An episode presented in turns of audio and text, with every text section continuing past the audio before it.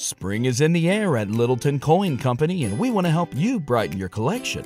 Visit us at littletoncoin.com all month long to enjoy 15% off your purchase. With a wide selection of coins, paper money, supplies, and more, Littleton Coin Company has something for every collector's taste. Use promo code SPRING at littletoncoin.com for 15% off your purchase all month long. Restrictions apply. Littleton Coin Company. Serving collectors since 1945. This is a News.com news flash.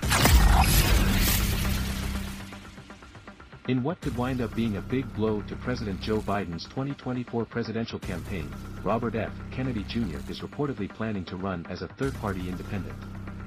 Kennedy is expected to make the announcement on October 9th in Pennsylvania, News.com has learned. Citing an anonymous source and text it has had access to, Mediaite reported that Kennedy's campaign is planning attack ads against the Democratic National Committee en route to his announcement to run as an independent.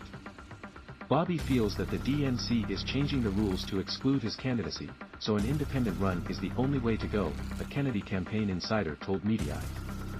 Kennedy, a Democrat, is receiving just 12.5% of the party's support, compared to 66.8% for Biden, according to RaceToTheWH.com. While Kennedy appears to have only a small sliver of support among Democrats, a portion of that vote, and support from potential Republicans or independents who are not excited about another former President Donald Trump versus Biden rematch, could take away from Biden. That being said, it could take away some support from Trump as well, but it would reason that more support would be taken away from Biden since Kennedy's ideas and policies fall more in line with the Democratic side.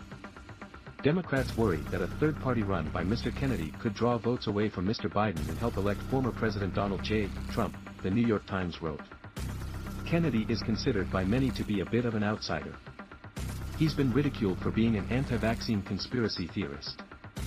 In fact, the National Review noted that when potential voters in New Hampshire were asked to describe Kennedy in one word, the most popular responses were crazy, dangerous, insane, conspiracy, and unknown. Kennedy made headlines this week by saying, I don't know what happened on September 11, in a podcast interview with Peter Bergen that was released September 26. I know there's strange things that happened. One of the buildings came down that wasn't hit by a plane, Kennedy's questioning of 9-11 goes against what authorities and government officials have said happened. Nonetheless, Kennedy is part of a small group of people who question what really happened. I don't want to argue any theories about this because all I've heard is questions, I have no explanation, I have no knowledge of it, but what you're repeating now I know not to be true, Kennedy said concerning Building 7. The Mediaite report comes just days after the second Republican debate, which polls have shown gave boosts to either former United Nations Ambassador Nikki Haley or Florida Gov. Ron DeSantis. Still, Trump remains far ahead in the Republican polls, and he has a strong MAGA base that likely won't leave his side for anything. In recent head-to-head polling by ABC News and the Washington Post, Trump held a 10-point advantage over Biden, which the Post notes does not match other polling and is likely an outlier.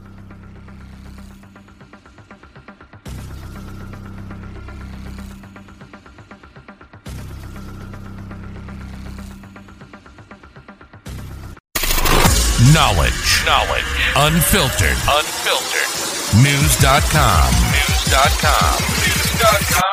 News.